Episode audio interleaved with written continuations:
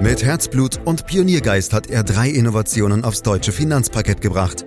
Dabei treibt ihn stets eine Frage. Wie können wir die Menschen in Deutschland zu besseren Anlegern machen? Karl Matthäus Schmidt, Vorstandsvorsitzender der Querin Privatbank und Gründer der digitalen Geldanlage Querion. Freuen Sie sich auf Klug anlegen, den Podcast zur Geldanlage. Risiken sind in unserem Leben unvermeidlich, ob nun im Haushalt, auf der Straße, im Job oder eben auch an der Börse. Genau hier, nämlich bei der Geldanlage, lauern einige systematische und unsystematische Risiken und damit stark vereinfachend gesagt auch gute und schlechte Risiken, wie wir in der vorherigen Podcast-Folge gelernt haben. Hier und heute wollen wir das Thema vertiefen mit Karl Matthäus Schmidt, Vorstandsvorsitzender der Quirin Privatbank AG und Gründer der digitalen Geldanlage Quirion. Hallo Karl. Hallo Andreas. Ja, Karl, wenn wir jetzt schon zum zweiten Mal über die Arten von Risiken bei der Geldanlage reden, dann schwant mir, muss dir das Thema wirklich wichtig sein. Warum ist das so? Ja, definitiv ist das Thema Risiken mir sehr wichtig. Und das liegt daran, dass die Deutschen, ja, wie du weißt, Aktienmuffel sind oder einfach scheu sind, äh, in den Aktienmarkt zu investieren. Die Aktie wird immer noch als Spekulation angesehen. Dabei ist ja die Aktie ein unternehmerisches äh, Anteil, Eigenkapital gebe ich, wenn du so willst, einem Unternehmen. So, und ich bin überzeugt davon, dass wenn man diese Risiken, die mit dieser unternehmerischen Anlage verbunden ist, versteht, dann nimmt einem das die Angst und ja, dann haben wir hoffentlich viele, viele Deutsche, die immer stärker in die Kapitalmärkte und an der Börse investieren und das würde mich sehr freuen. Also wir müssen über Risiken reden, ja. Mhm. Wenn ich mich an die letzte Folge erinnere und auch nochmal das ein oder andere rekapituliere, Karl, war das so, dass äh, systematische Risiken gut sind und vom Anleger einfach akzeptiert werden müssen und unsystematische Risiken eben die schlechten Risiken sind und unter allen Umständen vermieden werden müssen. Habe ich das jetzt ausnahmsweise mal äh, richtig zusammengefasst, Karl? Ja, das ist korrekt. Und zwar sollte man unsystematische Risiken aus zwei Gründen vermeiden. Man geht ein zu hohes Risiko ein und im Schnitt werden diese Risiken eben nicht mal entlohnt. Okay, das war kurz und knapp, Karl, aber eines verstehe ich dabei immer noch nicht so ganz. Die unsystematischen oder auch unternehmensspezifischen Risiken sind die schlechten, also die müssen weg, so weit, so gut. Andererseits weiß ich jedoch auch, dass du mit Leib und Seele Unternehmer bist und als solcher musst du ja auch genau in diese Art von Risiken ja investieren und äh, musst diese Risiken auch gezielt eingehen. Also, Hand aufs Herz, predigst du damit deinen Kunden nicht Wasser und trinkst als Unternehmen heimlich Wein? Das ist ein sehr schönes äh, Bild, gefällt mir sehr gut. Aber du hast natürlich recht, Andreas. Als äh, Unternehmer gehe ich Risiken ein, von denen ich unsere Kunden eindringlich warne. Allerdings besteht hier kein Widerspruch und ich bin auch kein Pharisäer. Der entscheidende Unterschied zwischen dem Unternehmer und dem Anlagemanager ist die Kontrolle.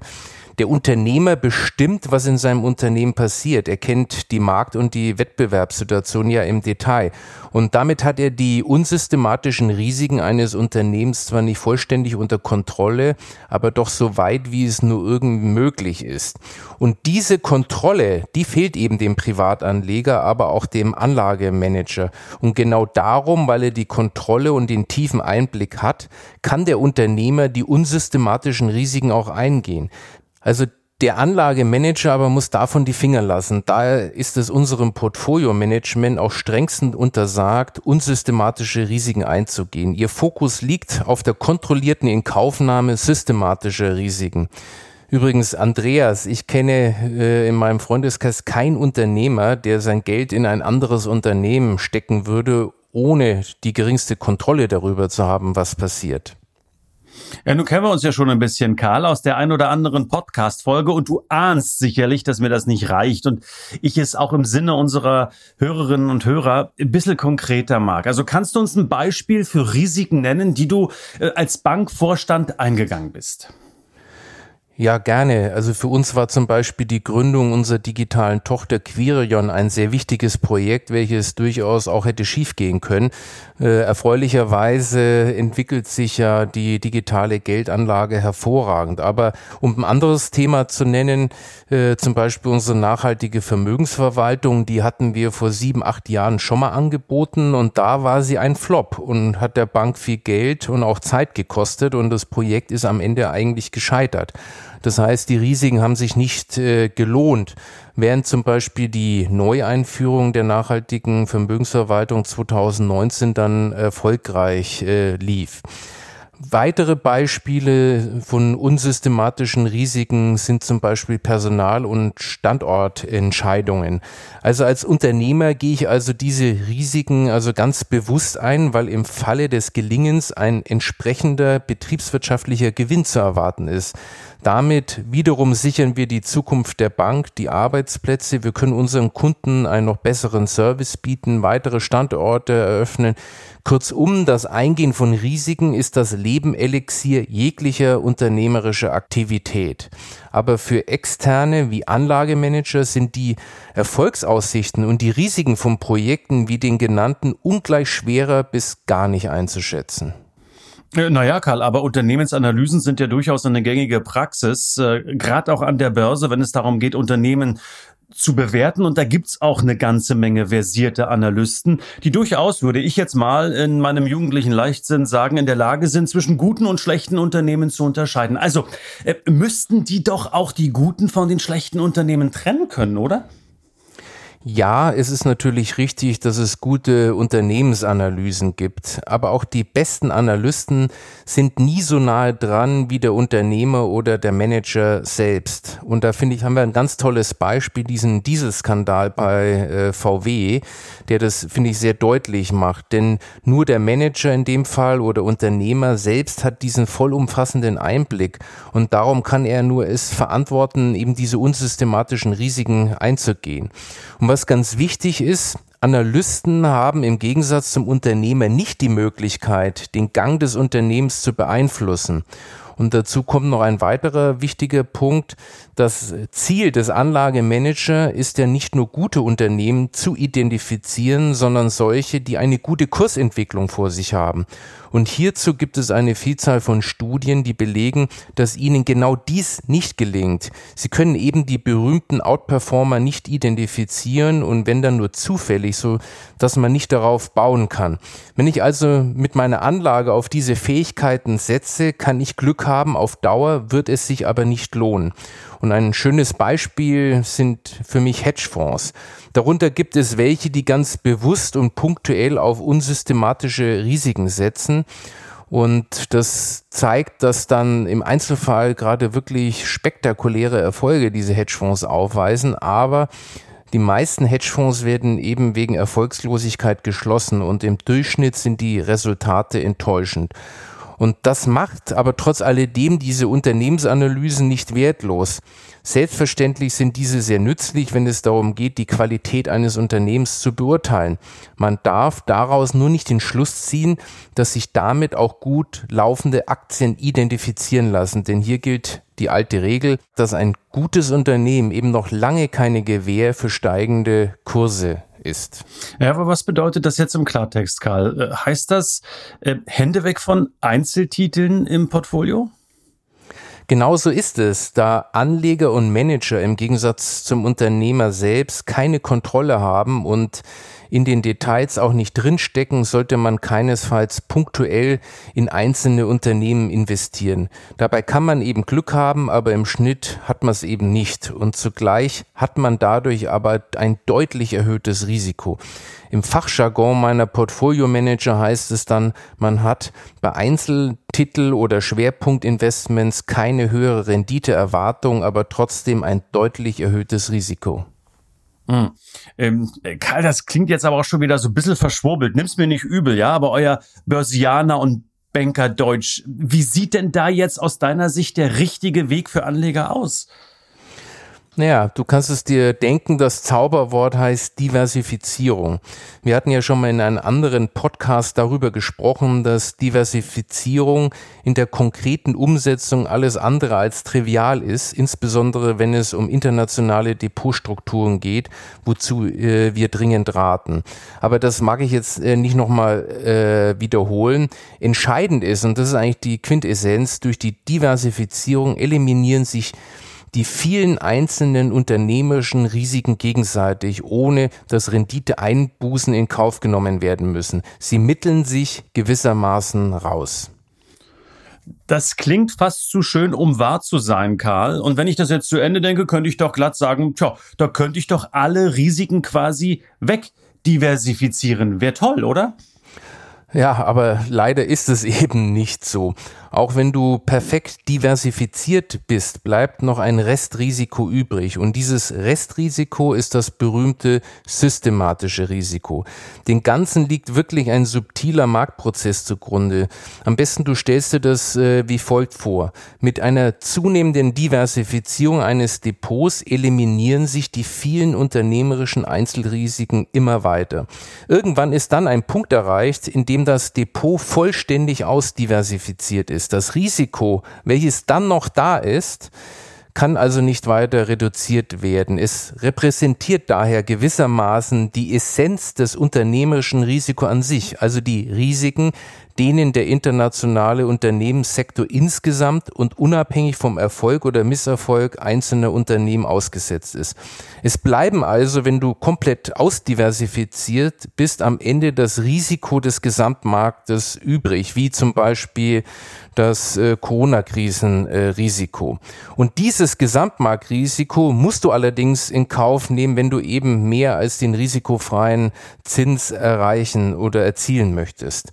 Zusammengefasst, also hat man einem Depot sämtliche unsystematische Risiken ausgetrieben, Erst dann hat man ein Depot, das so wenig Risiken wie möglich hat, dessen Risiken im Schnitt vollständig entschädigt werden, das kurz gesagt ein optimales Rendite-Risikoverhältnis aufweist und dann ist das Depot wirklich effizient und man hat historisch gesehen sechs Prozent über dem risikolosen Zins an Rendite. Also es lohnt sich.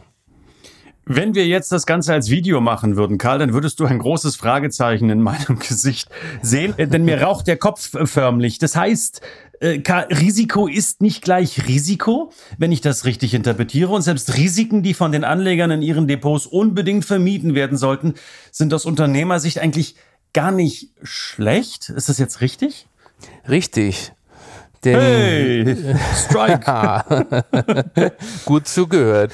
Denn das Risiko ist ja nur die eine Seite einer Medaille, deren andere Seite Ertrag oder Rendite heißt. Und äh, Mut zum Risiko wird, wenn man es richtig angeht, in der Regel belohnt.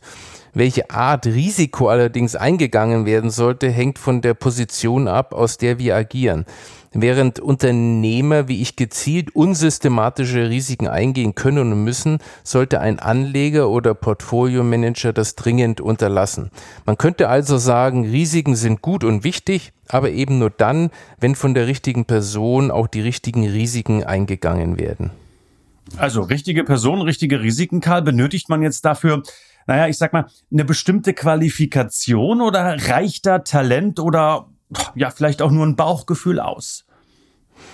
Na, wenn du jetzt die unternehmerischen äh, Risiken ansprichst, dann glaube ich, ist es schon ganz wichtig, dass man den Markt versteht, dass man versteht, äh, was die Kunden sich wünschen.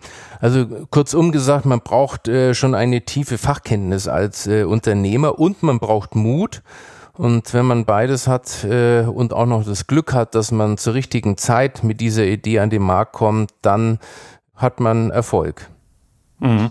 Ich kenne Leute, die können kein Auge zumachen bei den Risiken, die du als Unternehmer eingehen musst und auch deine Kolleginnen und Kollegen, Karl. Äh, und du hast ja auch eine große Verantwortung äh, für dein Team. Wie oft am Tag denkst du eigentlich über die Risiken nach, die du eingehst? Naja, also erstmal bin ich als Typ natürlich schon jemand als äh, oberster Unternehmensentwickler, der äh, gerne die Chancen sieht und das äh, tue ich auch.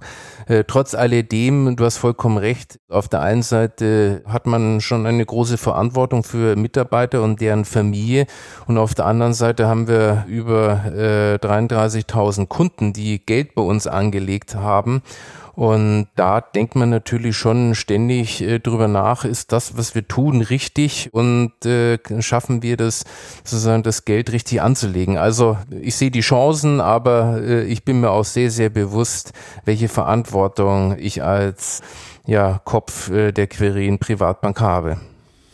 Dann müssen wir wohl am Ende dieses Podcasts, Karl, den guten alten Spruch No Risk, No Fun umdichten ja, was nehmen wir denn da? Vielleicht No Risk, No Profit. Äh, wären wir da vielleicht einer Meinung am Ende? Definitiv. Äh, das trifft, das finde ich schon sehr gut. Denn ein wesentlicher Bestandteil der unternehmerischen Aktivitäten besteht darin, ganz gezielt Risiken in Kauf zu nehmen. In gewisser Weise lässt sich ein ganzes Unternehmen daher als eine Art Bündel risikobehafteter Projekte begreifen. Mit jedem neuen Projekt, welches man in Angriff nimmt, möchte man als Unternehmer erfolgreich sein und eben Profit generieren, aber akzeptiert zugleich auch dessen Risiken. Denn jedes Projekt kann eben auch schiefgehen aus den unterschiedlichsten Gründen. Da hast du schon recht. Hm. Also, Risiken müssen nicht immer schlecht sein. Risiken können natürlich und naturgemäß auch gut sein, weil am Ende des Tages aus Risiken auch äh, neue Ideen erwachsen, neue Chancen erwachsen. Und das ist das, was uns und vor allen Dingen auch die Unternehmen voranbringt. Ähm, Karl Matthäus Schmidt war das, Vorstandsvorsitzender der Quirin Privatbank AG und Gründer der digitalen Geldanlage Quirion in diesem Podcast, der übrigens jeden Freitag erscheint und den Sie natürlich auch abonnieren können oder auch über die sozialen Netzwerke verfolgen können, um keine Folge zu verpassen. Empfehlen Sie uns gern weiter und wenn Sie noch mehr Infos äh, nicht nur zu diesem Thema, auch zu anderen Themen äh, benötigen und vielleicht hier und da auch nachlesen wollen, schauen Sie einfach rein www.quirinprivatbank.de und ich sage wie immer herzlichen Dank fürs Lauschen. Das war Klug anlegen der Podcast zur Geldanlage der Quirin Privatbank mit dem Vorstandsvorsitzenden Karl Matthäus Schmidt. Wir freuen uns über Ihre Rückmeldungen und Themenwünsche, die Sie uns gerne an podcast.querinprivatbank.de senden können. Die Quirin Privatbank steht für echte Unabhängigkeit, da sie auf Provisionen und hauseigene Produkte verzichtet. Das innovative Anlagekonzept Marktmeinung Wissen beruht auf bewährten Erkenntnissen der Finanzmarktforschung und investiert frei von Prognosen in den weltweiten Kapitalmarkt. Die Bank unterstützt interessierte Anleger bei der Altersvorsorge und dem langfristigen Vermögensaufbau. Mehr Informationen erhalten Sie unter querinprivatbank.de.